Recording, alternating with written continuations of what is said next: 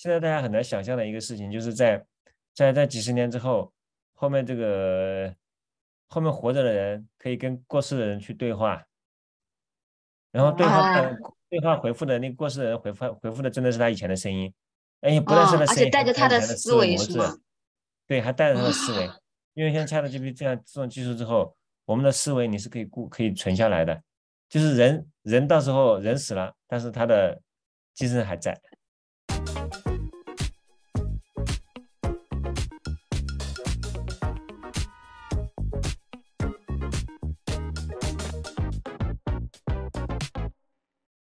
迎师兄，你好，你好，啊，欢迎师兄，欢迎 David。嗯谢谢。那位师兄，，David 师兄，哎，能不能简单介绍一下自己？是可以说的吗？可以的，可以。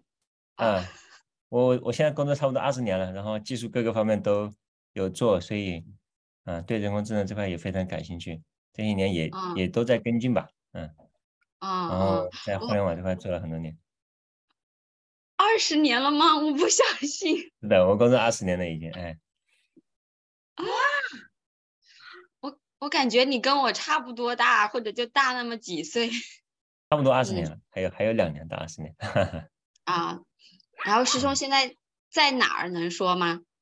在城市或者单位都可以啊，我现在在杭州，啊。好的，嗯因为师兄对这个人工嗯智能、对 AI 比较了解，然后我们之前也嗯在群里面，在微信群里面有探讨过，所以就想嗯到邀请师兄来做一个介绍，嗯，好的呀，跟我们介绍一下这个。尤其现在嗯比较火的是这个 ChatGPT 嘛，对，嗯，嗯嗯，师兄也做了自己的一个 app，对不对？和这个 AI 有关系的。对我做一个公众号，那这个公众号它其实就是一只是一个 ChatGPT 的机器人而已，并没有并没有自己的技术了。对，这块就只是为了方便大家，所以就做了一个机器人去调用 ChatGPT 的 API，方便大家能够嗯用到。不过这个过程其实还是蛮蛮麻烦的，中间也有很多、很嗯多困难、很多麻烦的地方。现在可以和那个 ChatGPT 的网页是一样的了吗？现在是一样的现在是一样的，啊？现在是还是会有一些差别了，不是完全一样，嗯，就是他回嗯答的那个逻辑程度、复杂程度是一样的。哦你这个做这个嗯做了多长时间？这个做了一个星期吧，一个星，然哦后每天一个星期到现在是到现在一个星期了，对，到现在已经迭代一个星期了，差不多。我昨天昨天八天刚好，今天第九天，我差不多第三天的时候出来的。但是你这每一个。星期，嗯哼，嗯但是你这一个星期是不是每天都都做了很长时间？然后我看你都每天几个小时吧，也不算很长，每天大概大概大概五个小时，五六个小时，每天都有版本哦出来。人家边工作还可以边有五六个小时。嗯。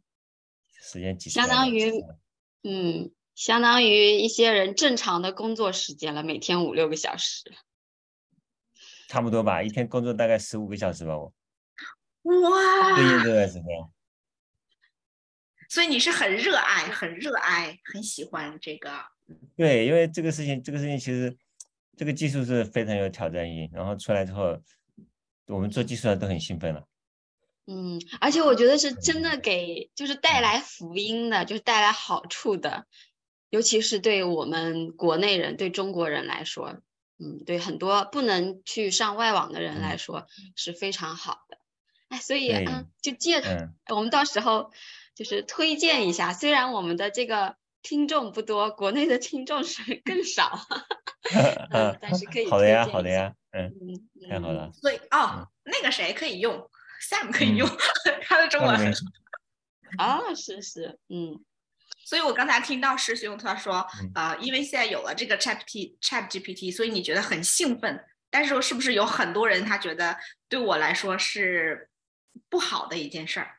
因为他觉得啊，我的我的工作我以前学了那么多，现在都没有用了。对，那可能会有人对他会比较比较担心，比较恐惧。那技术圈的人大家还好了，做技术的大家会会会认为其实他是他是对我们会有帮助的。实际上这个东西就相当于是，相当于是百年前、两百年前的这个这个这个电汽车替代以前的马嗯车，对吧？那早先大家骑嗯马，啊，等到电出来之后，那些骑马的人，那些那些养马的人，哎，他们就不开心了，你们以后嗯都不坐我的马了，是吧？那啊现在也是这样嘛。嗯现在这个新技术出来了，老的技术的人，那些传统依靠人工的事情，比如说很多的客服，做客服的那些做客服的公司，他们肯定不开心啊，他们会觉得，哎，你嗯。们以后都不需要我了，都不需要我的这这种服务了。还有包括像像这个很多行业都会受到冲击，像律师行业，像我们的那种各种各个行业的编辑，对，都会受到冲击，因为他们的内容，以前的内容他写一篇文章，他写好几天好几个小时，那现在两分钟几分钟就出来了，而且几分钟嗯出来，这个嗯还是版权是归属于你的，嗯，因为他这个。生产内容，他没有办法说这个版权是归属于机器人的，他的那个 ChatGPT 的协议上，它的版权是归属于提问的人的，就是你是可以使用它回答的答案作为你的内容的，就是内哦容生产上就完全没有问题了。现在我要做一个这个编程语言的在线课程的话，我的内容分分钟就能出来，不像以前一样，我要花一年的时间才能出一个课程的内容。现在我只要把大纲出来，大纲的问题一个个问他，那你的内容瞬间就出来了。嗯完全就不嗯一样了。然后我要学习嗯英语的话，你可以让他扮演英语老师，你可以很快很快的去学，嗯也不用再去花费去请这个这这个这个外教跟你对话我们是不是要失业了？很快就会有，所以对这个真的是冲击会非常大，很多行业都会有影响。那像我朋友，他他在国企，然后他们要写这种各种文案，做各种活动的策划，他也他把直接把他要策划什么东西，他的目的是什么，告诉机器人，机器人很快给他一个相当相对完整的这个这个这个这个答案，他的效率也有大幅嗯提升。嗯嗯所以它市场分真的是是这样。嗯嗯那你觉得对程序员呢？程序员，比如说我，我是刚开始想学程序员，你看我新书刚到，这个是我买的这个，哦，你在学这个，太棒了。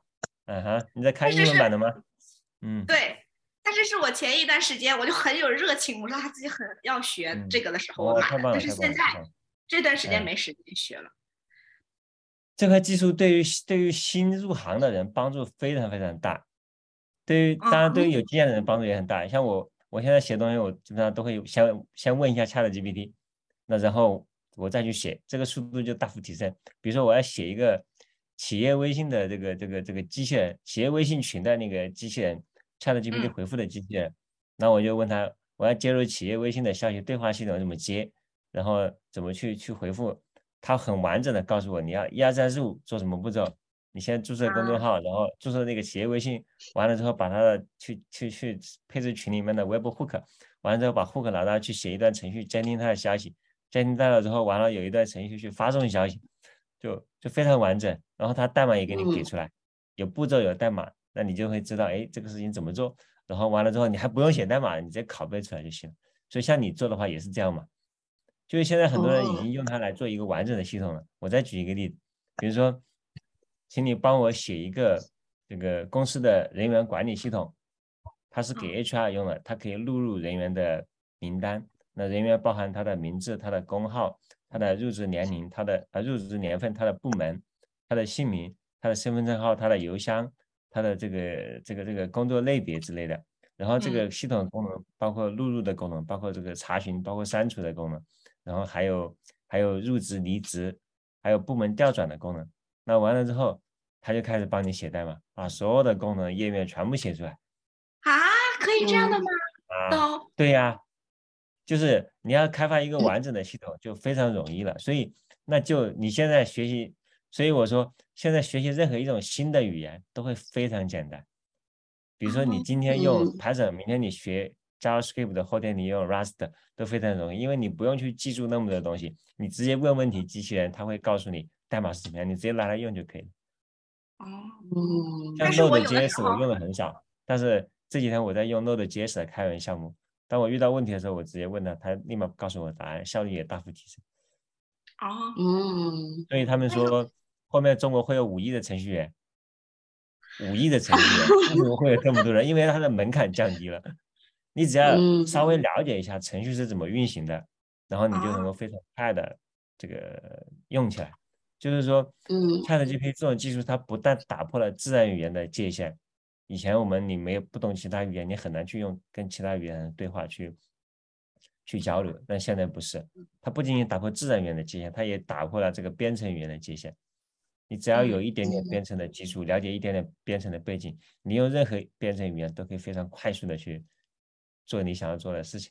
所以这也是为什么我们都这么兴奋的原因。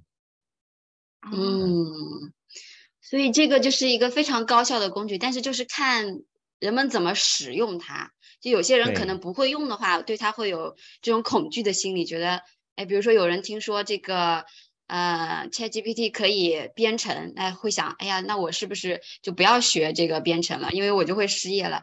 但是真正懂的话，会知道，其实我会，我能够利用好这个工具，它是能帮我做很多事情的。我只要会提要求。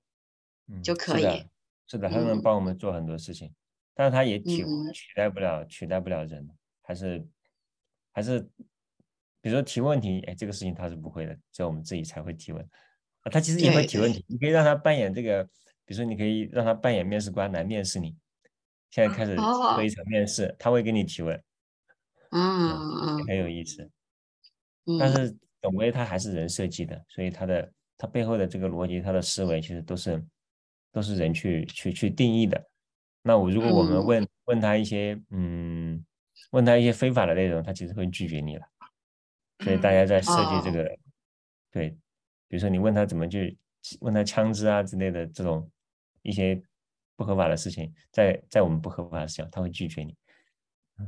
所以大家在设计这个机器人的是会有有考虑到它的它的这个这个这个人伦法律，它的它的它的这个这个这个道德之类的事情的，嗯，嗯它现在已经是很成熟了嘛？已经非常好了，还是觉得以后会有更大、更多、更多我们想不到的一些东西？它现在已经非常成熟了，就是说这个技术它已经突破了，已经已经完成了这七十年来的技术突破，我们已经可以可以在很多领域去使用它了。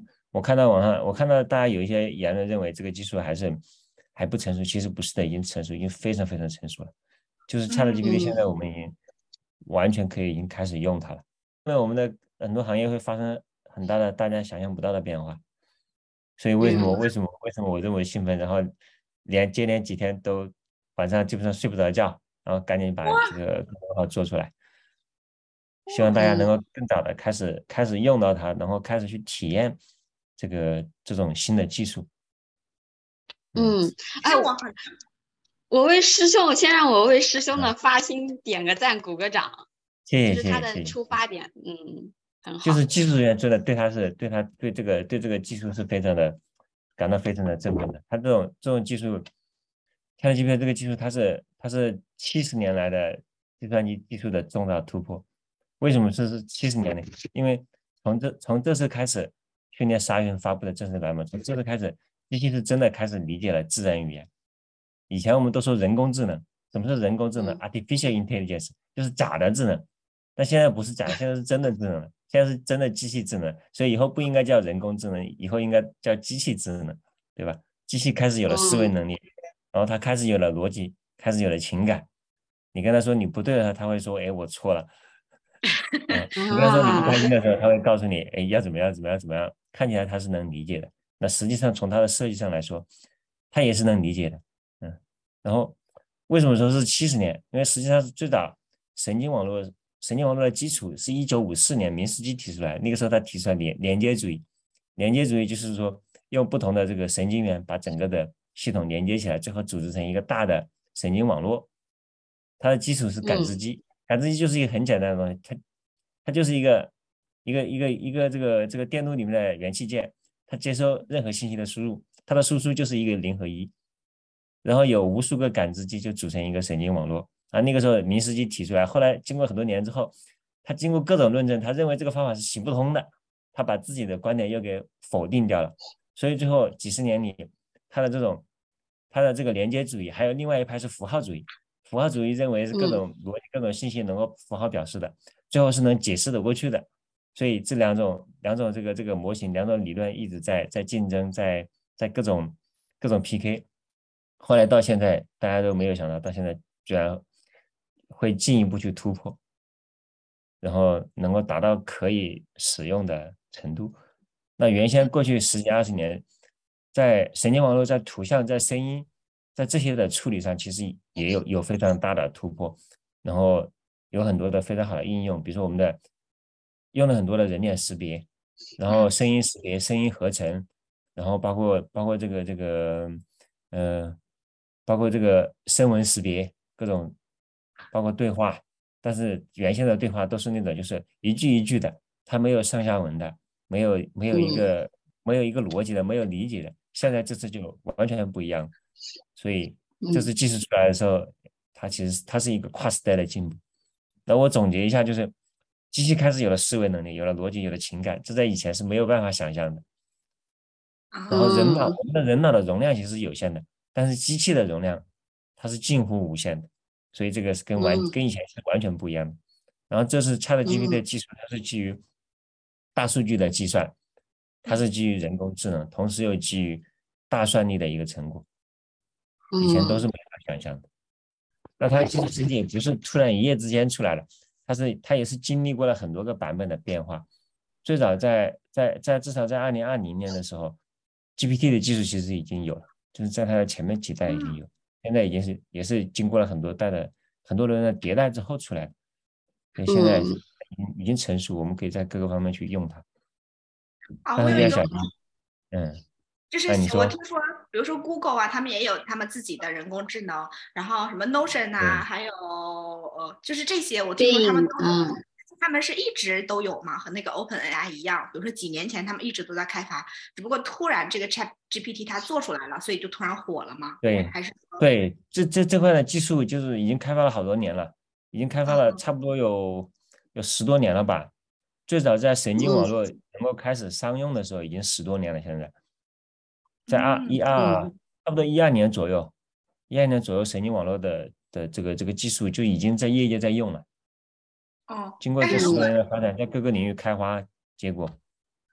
但现在 Chat GPT 出来，就是很普通的人大家都知道了。然后，但所以我想知道，它在爆火之前，对于程序员来说，会对你们来说，你们开始用这个 AI 了吗？或者开始关注这个？我们已经开始用，已经开始关注了。对，我们也在用，也在关注。就举个例子，比如说你这个，举个简单的例子，呃，那个公安局找人，嗯，对吧？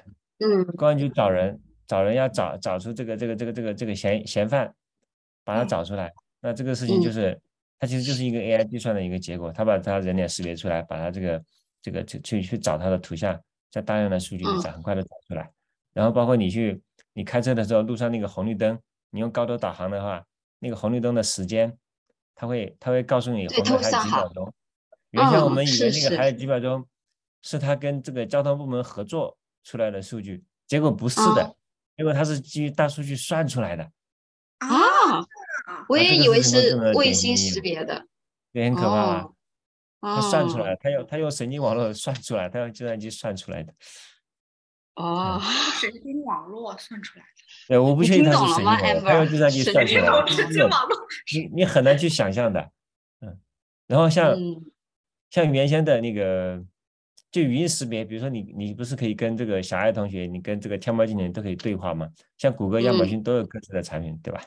这种这种语音识别，然后它理解你，它回复你，的这种都是都是人工智能的应用。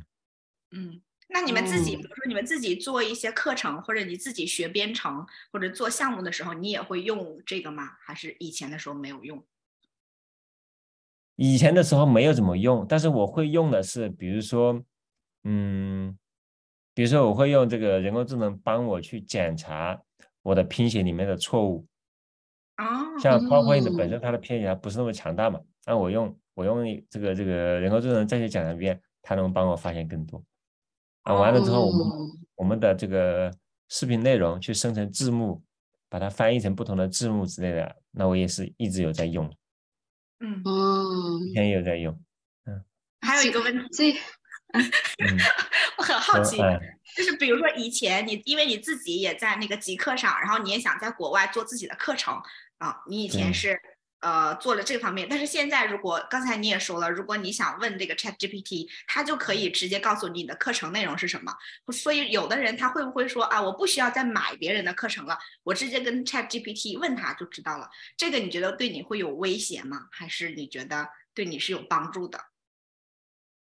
这是一个好问题啊，这个对我会有帮助的呃？为什么呢？因为，呃，我们学它的人，其实初学者还是，哎，你初学者还是就是，你机器给你的答案，你不知道它对还是错，嗯，对吧？嗯，但是对，不是纠结的问题。对，但是对于我来说，机器给我的内容，我能够，我能够很快的去辨别，就是在这个领域啊，在在这个编程这个领域，我我能够很快的辨别它是对的还是错的，或者它大体是对的还是错的。举例子，比如说我之前我让他扮演 Linux 终端，然后我给他输入命令，他他真的是把 Linux Linux 命令的这个结果给到我了，但那个结果也是不对的。比如说我让他统计这个文本里面的字符的内容，他统计的也是不对的，就是说他不是真的会拿去计算的，而是根据他以前的他收到的上下文，去把上下文把他理解的这个上下文，你的你的你给他的命令跟他以前收到的内容哪个内容是最关联的？他把最关联的内容给你，但这个关联的内容它并不是真的经过运算给出来的，就是就 Linux 命令这块来说，当我们给他数学题的时候，它经过理解之后，他是真的去计算给出来的。因为数学题它计算它就只是，它只是在 CPU 中去去做这个计算就可以了。但是如果你是你是让它去去运行 Linux 命令的话，它会跟操作系统有交互，跟操作系统有交互的话。那如果真的你让他去执行命令，比如说让他重启操作系统啊之类的，那将是非常危险的一件事情，嗯，或者让他把自己进程杀掉之类，对吧？如果他真的干这个事情，那那就那很可怕，所以他其实是会拒绝去干这些事情的。但是他是能够做数学计算的，纯数学计算，你让他做做这个加减乘除啊，去规划这个你采购需要花多少钱买多少东西啊之类的，你你旅游要多少花费啊，他是能给你算的，因为这种不涉及到跟他的。操作系统跟他的机器的交互去控制他的机器是没问题的。嗯嗯嗯嗯，对，有的是，所以说这个课程还是取代不了的。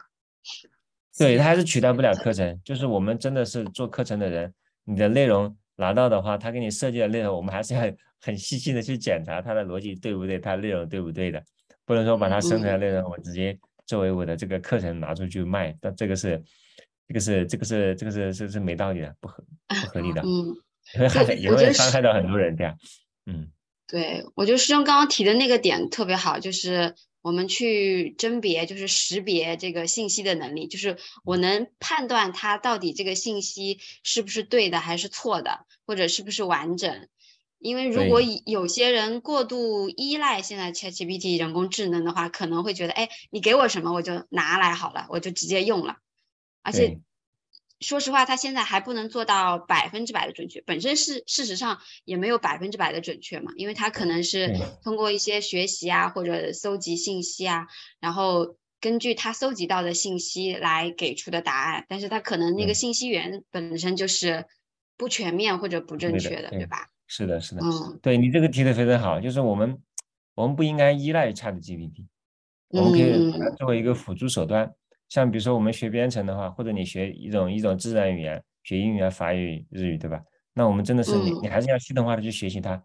编程语言开发就是软件开发，我们还是要系统学习它。那如果你不去系统化学习，依赖于它的话，那最后我们真的会，我们就逐渐去去去丢掉了我们的思维能力，你丢掉了你的这个这个逻辑能力。然后我们没有系统化的知识背景的话，你也很难去跟他提出这个准确的问题，提出合适的问题，根本不知道问题是什么。他也没办法给你解答。对，这个就是我一直在纠结，就知道它了之后，因为我还是在学。一方面，我就觉得哇，这个很方便，因为以前如果我我自己学的时候，我找到一个 bug，但是我不知道怎么办，我要搜 Google 很多很多，然后找了很久。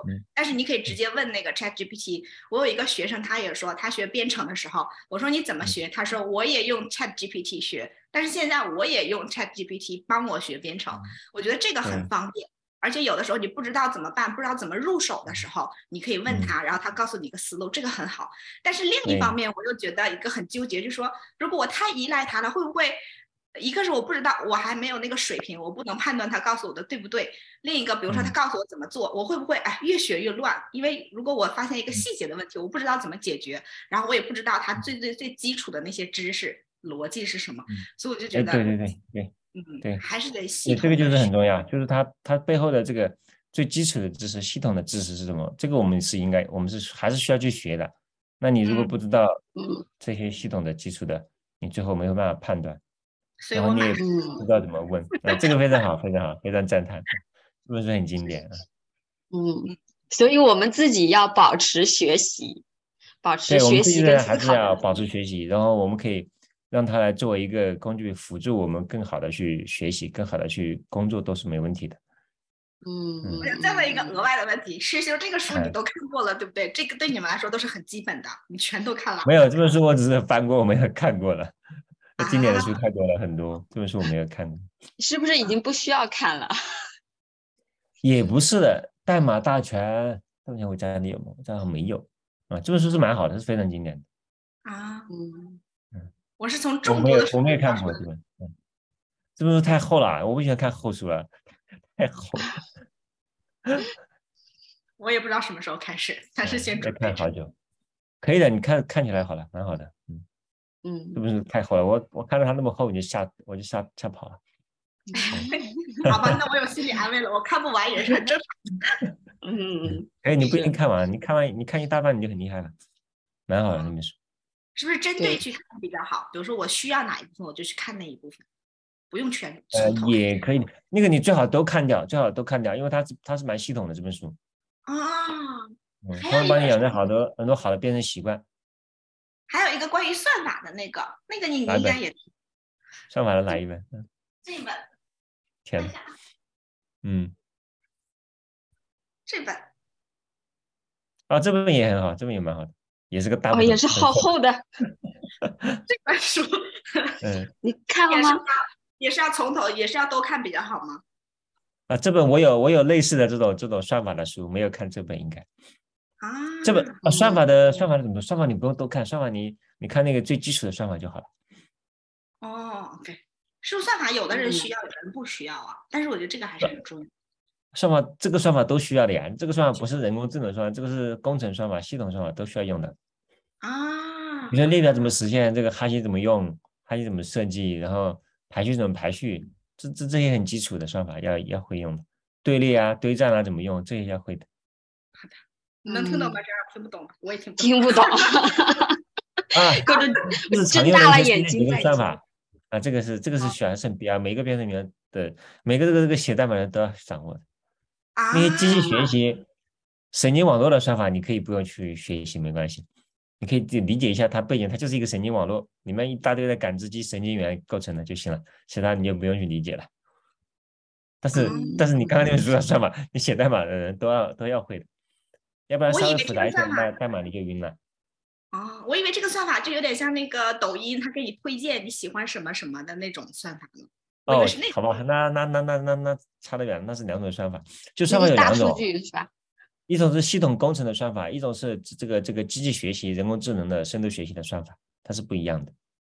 机器学习、人工智能的算法，它是那种复杂的，呃，你可以理解成它是需要语料去训练的，哦，嗯，这它需要为它大量数据的。然后这种算法就是逻辑的算法，啊比如说我要排序，我怎么排序嘛，对吧？我是单我是纯数字的排序，一二三四五六七八九十这种数字的排序，还是说我是给一个空间的维度的排序？比如说空间上的不同的点，我排序哪个点跟跟北京南站最近，跟上海这个跟上海东跟上海虹桥站跟它最近，那这也是排序。等你怎么排怎么算它？完了，我要找虹桥站附近最近的这个这个这个饭店，然后星嗯级还是五星以上的，这种怎么这种算法就是这本书解决的问题。哦，是它内在逻辑的那些。对，然后我们说的人工智能的算法，那神经网络的算法是 Chat GPT 要解决的问题，这是不一样的领域，嗯两块领域。嗯就是如果你没有不是做人工智能的技术的话，对人工智能技术那个算法你可以不用学，但是这块的算法你一定要学的，因为很多地方都会用到。啊，嗯，太好了，非常好。嗯加油学习。嗯，好，加油！这么厚的书，我看到这厚书，我就哎，太可怕，太可怕。嗯，哎呦，所以这个哎，就跟就跟书一样，书也是工具嘛。我之前看的就是是听谁说的，樊登还是谁啊？就是说，其实我们看书不一定全部看完，你不一定是我们打开一本书，我都需要全部看完。就是你只要 get 到它的这个中心思想，它的精髓就好了。对就跟 ChatGPT 一样，就是就是你怎么去用这个工具，真的太太重要了。非常重要，是的，是的，对，看那个算法，你就你就理解里面的常用的它怎么设计的就好。你们还有什么想聊的？还有，呃，我，嗯，师兄先看有什么补充的。嗯，我好像也那个那个讲一下，我讲一下 ChatGPT 大概能在哪些领域用吧。它在这个比如说在在编程里面是呃显而易见的，我们可以你可以让它去去构建一个完整的系统了。然后完了之后，我们可以，当我们遇到复杂代码不理解的时候，你可以把代码发给他，让他给你解释代码什么逻辑。然后你也可以把一种编程语言的代码翻译成另外一种编程语言的代码。然后完了之后，我们自己写出来代码，你不确定有没有 bug，你可以把代码发给他，让他给你检查有没有 bug。他会比你检查，比你自己检查更有，会会会效果会更好一些。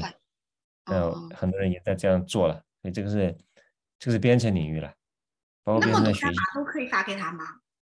都可以发给他呀，嗯，你可以分段发给他嘛，你可以全部，你是你是他他有数量限制的，你不能超过那个四千个 token 四千个词语，所以你分段一次一次发给他，他会告诉你。然后背景你要告诉他说你这个代码你你要干嘛，如果你只是发代码他他可能会晕掉的，你要告诉他那个你要完成一个什么事情，比如说我要写一个花名册的管理系统，这是我的代码，你帮我检查一下里面有没有什么逻辑，里面有没有什么问题，或者告诉他说。我这个代码是查找上海虹桥站附近的这个这个最好吃的饭店，嗯，然后然后你帮我检查有没有问题，他会他会给你检查。你如果没有意图告诉他，他也不知道你在干嘛，对吧？你可能错了就是对的，对的就是错了，谁知道？人也没法判断，机器就更没法判断了。所以要告诉他背景，然后完了把代码扔给他，他会告诉你的。嗯，明白。好，然后这这这是在编程上，在在这个在产品在运营。各个领域都能用，比如说产品，我们做这个产品的市场的分析、竞对的分析、行业的数据。分析，嗯，比如说我想要知道这个在线教育行业现在的市场的。情况，它有哪些主要的竞争对手，然后这块的机会跟挑战在什么地方，嗯，你可以把这个问题。发给他，他会他可以给你很完整的信息，而且它支。持连续对话，就是它虽然一次返回的内容会有限制。但是它可以持续给你不断的输入，嗯，那举个例子，比如说我让他编写一份这个租房的合同，我让他编写一份这个这个这个这个这个这个这个新新人入职的这个合同，他会给你写一份合同，但是合同内容很长，他一次写不完，你让他继续给你完完填完，他会继续写，嗯，这些都是可以用的。然后在在这个在法律上。如果我们有法律的问题，有这种纠纷的，比如说我我在路上开车，别人在后面在后面撞了我的车屁股，这种情况下应该怎么怎么处理，怎么算算谁的责任之类的，他都会告诉你。或者在一个十字路口，嗯，两辆车相撞了，对吧？那这个责任是归谁的？最后他你你把这个上下文环境告诉他，他都会给你准确的准确的答案。但是他他是对就是中国法律还有各个国家的法律都了解嘛？就比如说我刚刚这个交通事故的问题啊，如果我输入的是中文，他会参考中国的法律；如果我输入的是西班牙语，他会参考哪个国家的法律？这样吗？看起来是这样的，我我看看到是这样的，因为他你不同的语言给他，他优先是看了这个语言的训练的数据集。哦，嗯，对，看起来应该是这样，测试一下。因为发现他中文，他中文那个什么语法呀都没有问题，然后呢，在中文那个语境下都没有问题。我在想，他是不是每一个语言他都训练了？他那个主要的语言他都是有训练的，应该就是主要大的语言，像中文啊、英文啊、西班牙语啊这些主要的语言应该是有训练的，包括嗯法语啊、德语啊之类的。太强大了吧？但是那些小众的语言应该是没有的，是涉及不到的，太多了。嗯嗯嗯嗯。所以像律师这种，嗯。像律师这种对他的那个法律条文都是固定的，就你没法改的，所以对他们的威胁会大一点，对吗？比如说你去咨询呀、什么。对他们的威胁，对或者说对他们的帮助吧，就是嗯。嗯，对于那种初级的来说会影响比较大，以后初级的初级的就就就就你就很难了嘛，大家可能就不太需要去找这种初级的嗯。去去帮助他咨询了，你可能直接计算机就可以了，或者是说或者说那些资深的人，他们会更好的用到工具来帮他去嗯。更高效的完成那些初级律师要完成的工作。嗯。嗯。这样的话，就不是说机器。嗯去取代这个这个这个初级的这个工作人员，而是说那些资深的人使用了这个机器之后效率更高，使得这些初级的人他们就更加没有机会了。嗯。嗯，所以，但是初入学的人，他们可以更好的去利用这个机器，帮助他快速的去学习，这个是没问题的。嗯嗯嗯对然后在在客服领域也是，以前客服我们客服回复内容，客服这个这个理解回复都都其实蛮花人的。你一个客服中心几百几千号人，那后面可能你的人只要几十个人、几个人就够了，大部分问题机器都可以帮你解决，帮你帮你处理它。因为机器知道嗯他问一个问题，比如说为什么我的这个这个这个信用卡用不了了？为什么我的这个这个这个钱还了之后，他还是他还有他还有欠费，对吧？你这种问题问他，他可能很快的就机器很快就给你给你找到答案回复你了，不用现在的这个人去一个个处理。嗯，嗯我能想到这个 AI 的它的用处，呃，比如说看到那些产品就是基于这个 ChatGPT 或者基于 AI 的这些，我看到的。呃，比如说你给你输入一些关键词，它可以给你画一个图，或者是最近有看到的，它可以给你呃，就是生成那个漫画这种。嗯我觉得这个对我们就是做内容的来说就很有帮助，因为我们要考虑一些版权的问题，就你不知道用哪些嗯图，嗯用哪些东西，嗯所以呢，你可以告诉他，他嗯给你给你做。但是现在好像有一些还不是特别特别的好用，可能看腾讯它也出了一个，对不对？那个我还没有用，但是我觉得以后应该会更那个更成熟，对吗？还是的，以后会更成熟。这个纹身图嗯、文字生成图片这块很多在做，百度有，腾阿里也有，腾讯也有，都有，嗯，哦都在完善当中吧。嗯，比如说，除了这嗯个图片，还有那个呃动画这些，还有什么其他的可能我们平时没有关注到的这些嗯，还有嗯，举个例子，就是模拟真人声音的也有。模拟真啊人声音，这个声音复刻现在都很成熟了。对，你说，对，像现在比如说我们我们这个这个录屏完了之后要复刻的话，我们几个人的声音完全可以复制出来。嗯就是说，对，就是复制你的声音，以后要说什么话，就我举嗯一个场景啊，现在大家很难想象的一个事情，就是在在在几十年之后，后面这个后面活着的人可以跟过世的人去对话，然后对话对话回复的那个过世的人回复回复的真的是他以前的声音，哎，不但是他声音，而且带着他的思维模式是吗，对，还带着他的思维啊，因为像 ChatGPT 这样这种技术之后，我们的思维你是可以固可以存下来的，就是人人到时候人死了，但是他的精神还在，嗯灵魂还哦在，对吧？你的声音，你的这个这个人像，通过现在这个图像三 D 复原复原的这个技术，三 D 的影像技术，人你的这嗯个人是可以复原的，啊，对，我以前看过一个新闻跟人一，样。说有一个人他的狗死了，然后呢，他克隆了一个他的一模一样的狗。哦，那是真的克隆，哦那是那是物理克隆了，对 吧？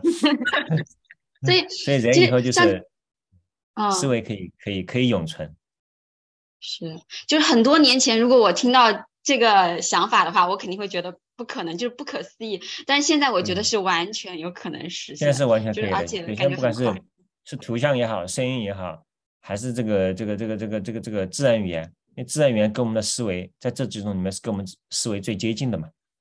那我嗯们也可以那你把他说过的话都录下来，把他写的文章、书都都都存下来，对啊？那这样那以后我们就可以克里，就是弄一个理想的男朋友了。可以的，完全可以的。他可以他从来都不会生气，都没有情绪，对吧？嗯，都变成机器了，是不是？最后你分分不清哪些是机，什么是机器，什么是人，哦，到底是人还是机器，对吧？可能跟你聊天的这个这个，你根本不知道聊天的那个对方是一个机器还是一个人。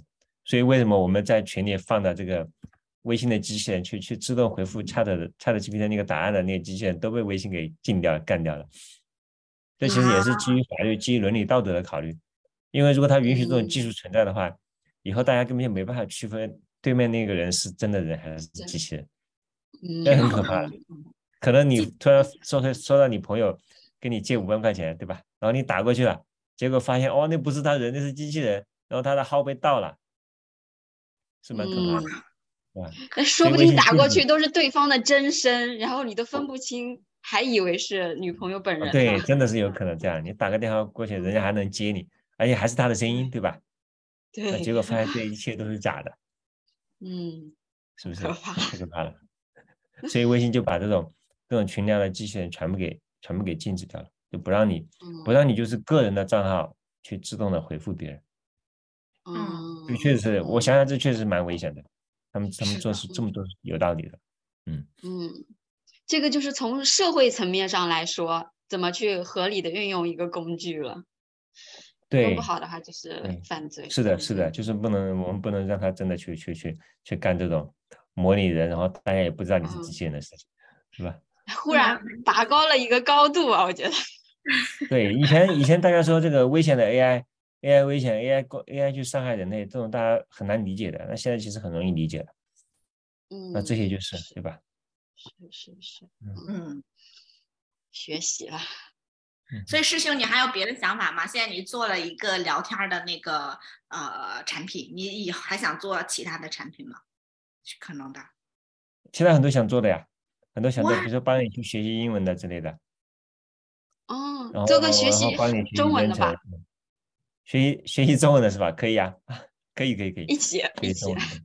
啊，学习中文我也有也有也有这个考虑的，我会我打算做一个 A P P，帮帮这个这个帮这个小孩子学习中文、学习汉语、学习拼音，外国人也可以学嘛，对吧？一样的。嗯嗯嗯嗯，很好，多交流交流，一起。这种其实背后也都会用到，都用到这个人工智能的深度学习的技术了。嗯嗯嗯，都会用的。你看师兄就是持续的进步，持续的学习，持续的有新的想法创新。你们也是，对对也是这样，嗯，蛮好的，嗯。所以你们还有什么想想想了解的吗？刚才想问的我都忍不住一下子就跑出来了。是，嗯。总结一下的话，就是第一，我们要有会提问的能力。其实提问的能力其实也是一个利用工具的能力，否则其实。再好的工具，你拿在手上不会用，嗯，提问的能力，然后还有就是你你要去这个识别信息真假的能力，对，嗯，还有就是我们持续学习跟保持这个思维习惯的能力，对，对我们不要丢掉自己的思维，我觉得这个好可怕，嗯，是的，还要还要这个持续去学习，嗯。嗯，然后提问的话，提问的话，这个。那个 ChatGPT 它本身它是有它是有一些有这个提问的技巧，我们怎么去提问它？不同的提问方式都会有不同的答案。就比如说编程的时候，你把代码给他，你一定我们一定要把这个上下文给他。嗯。因为代码逻辑你可以你可以往往左走，也可以往右走，对吧？他也不知道你到底要干嘛，所以我们要把上下文给他，我们要要做什么事情给他，这样他会给出准确的答案的。嗯嗯。哎，我我忽然想到一个小的问题，就是比如说。呃，我们两个不同的人，我跟 Amber 输入了同样的问题，他会给出完全一样的答案吗？还是可能会不一样的？就是一种创造性的问题啊。他会给出不一样的答案，甚至说一个人问同样的问题，不同的时间他也会给出不一样的答案的。他会有一定的随机性。为什么？因为因为因为那个怎么说？因为这个神经网络它它本来就不是一个确定的东西，它背后你可以理解成它是没有确定的逻辑的。啊。所以，比如说，比如说，我们两个同都问了一个问题，它可能是不一样的答案。那有没有可能会它很多很多次中，然后它有两次是一样的呢？呃，会会会会，对对，有有一样的也很正常的，非常正常。它本身，我们像我们调它的 API，它 API 呢其实有参数的，它有参数去控制这个随机性的比例，随机性的这个这个分值是多少？大概是从从从从负一到二之类的一个分值，你可以去控制这个分值，让它。让它有没有随机性？然后，即使你把它设置成最低的随机性，它还是有一定的随机性，就是它不是不会给一直给你这个确定的答案的，它没有确定性。它那个大数据背后，因为它本身没有逻辑嘛，所以它没办法给你一个确定的答案。嗯所以，比如说，我们都出，比如说我们两个都出了一个呃教程，然后我们都是参考那个 Chat GPT 它给我们的内容或者是一个嗯文案，所以说我们的重合的几率是有的，但是很小。你们完全重合的几率很小的，对，这会会至少会有一些不一样的地方，会会不一样。所以，你如果我们们可以试试，不同的人问他不懂的问题，他会给不一样的答案的。那所以，我如果我们问同一个问题，如果我们想得一个得到一个很满意的答案，你就多问几次，然后自己整合一下，是吗？这样对对对，你你可以你可以多问几次，你用不同的方式去问他呀，然后你可以每次不同不同的内容，他会给你这个这个这个你更想要的答案吧。哇，嗯，聪明。所以其实 很多他们说，对，所以其实他们说这个有了 ChatGPT 之后，信息茧房会更加严重。信息茧房更加严重，意思就是说，我们每个人问他的方式不一样，你得到答案都会嗯不一样。那我们仍然还是嗯会受限于我们自己的提问方式，以对前是受限于我们的思维方式，那后面就受限于你的提问方式。你怎么提问，那你得到的这个答案就就就就怎么样？嗯，其实提问也是一种思维，我觉得，就是你是怎么怎么样的思维方式，你提问的方式，然后提出的问题就是会不一样。是的，是的。所以最近我们都在学习怎么样跟 ChatGPT 提问。哎，我觉得这个太重要了，不是一件简单的事情哦学习，这不是件简单的事情，我每天都在调嗯这个、给他提问的这个 prompt，给他提问的这个这个这个问题，是吗？啊，嗯呃，每天都在调。嗯，这有有一个结论吗？什么样比较好？什么样比较好啊？就是你跟他对话，你告诉他什么什么语境呢、啊，告诉他什么语境，对，然后你嗯希望达成嗯什么样的这个效果？最后，哎，最后就是持续跟他去对嗯话，用不同的方式去问他，嗯嗯他会嗯，然后英文的效果会比中文的好。哦，你用你如果你的问题语言你可以用英文的话，你尽量用英文回答问他，他会回答的更好一些。因为嗯英文的语料嗯它最多的嘛，中文的语料相对会比较少一些。嗯嗯嗯我前两天有一个学生，他他说他自己就是谷歌公司的员工，然后呢，他说嗯他之前就听说他们公司有那个做了这个 AI，让他们去测试，他说他一直都没测试，都没去用，但是现在 ChatGPT 火了之后，他就喜欢上 ChatGPT 了。他说，嗯 然后他也用它学中文。他以前跟我上课的时候，最后的他都让我根据三个关键词给他组三个句子。但是自从有了 ChatGPT 之后，我们发现嗯试了一下，那个语法都完全没有错误。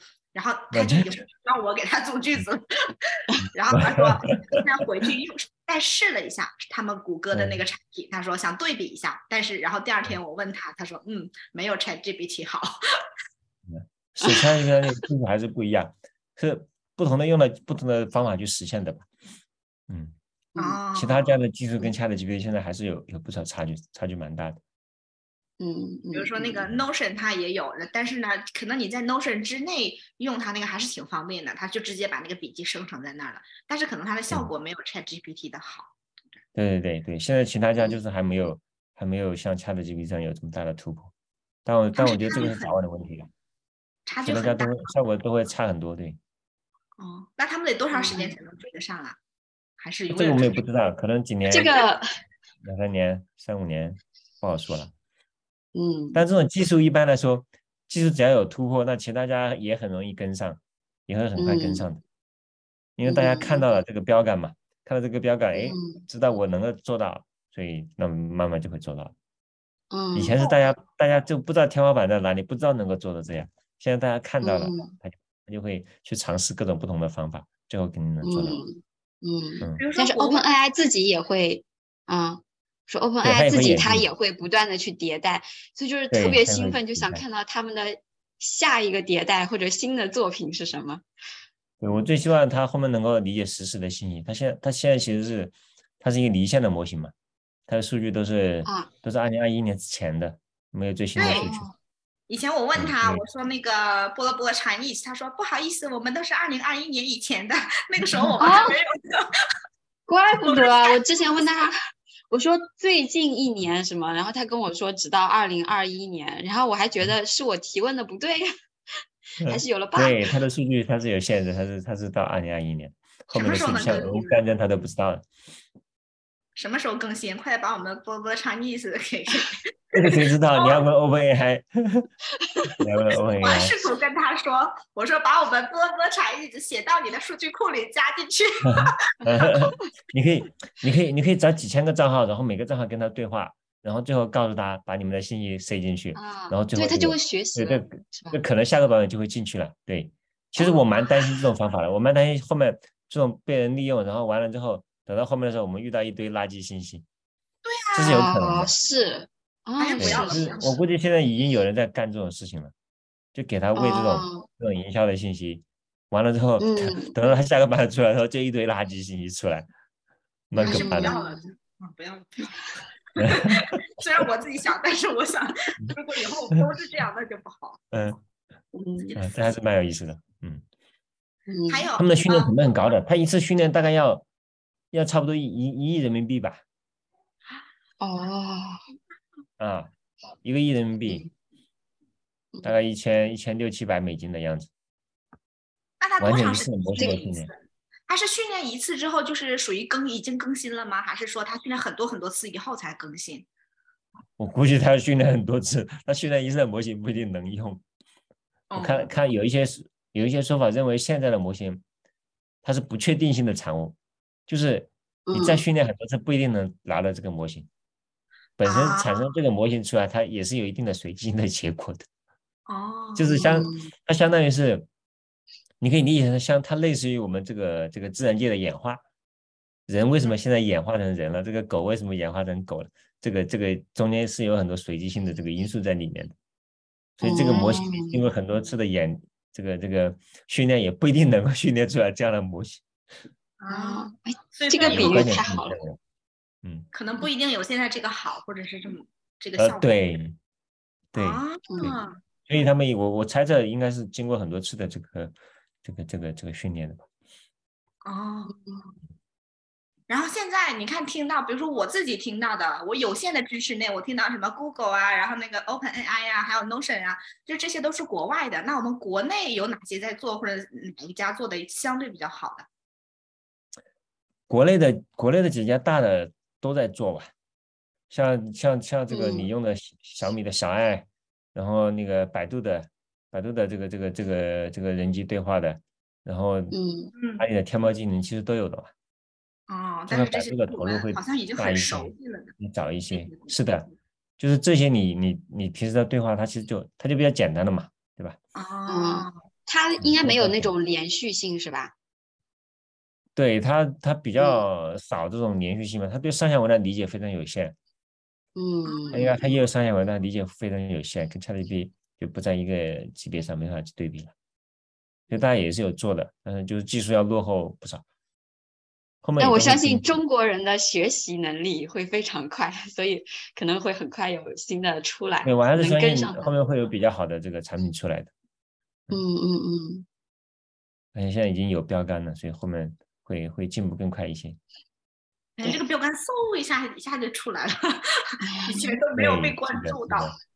感觉今天解答了很多疑问，就是对 Chat GPT 以前就是很肤浅的了解，觉得赶一个热潮，但是自己还没嗯有，就是虽然自己也试了，但是在很很表层的那个层面上去，而且自己有很多疑问。但是师兄解答了嗯之后，觉得啊，原来我可以更好的利用它。然后呢，对，特别我最大最大的那个疑问就是，哎呀，我要是利用它的同时，我会不会就变得有惰性了？我就不愿意去学这些东西了，而且我又学嗯得很乱糟糟。但是现在知道，嗯嗯，两手抓，就是要有同时又利用好它，然后你又自己要不要丢弃自己的那个思维，要那些基础的整个思维还是要学好。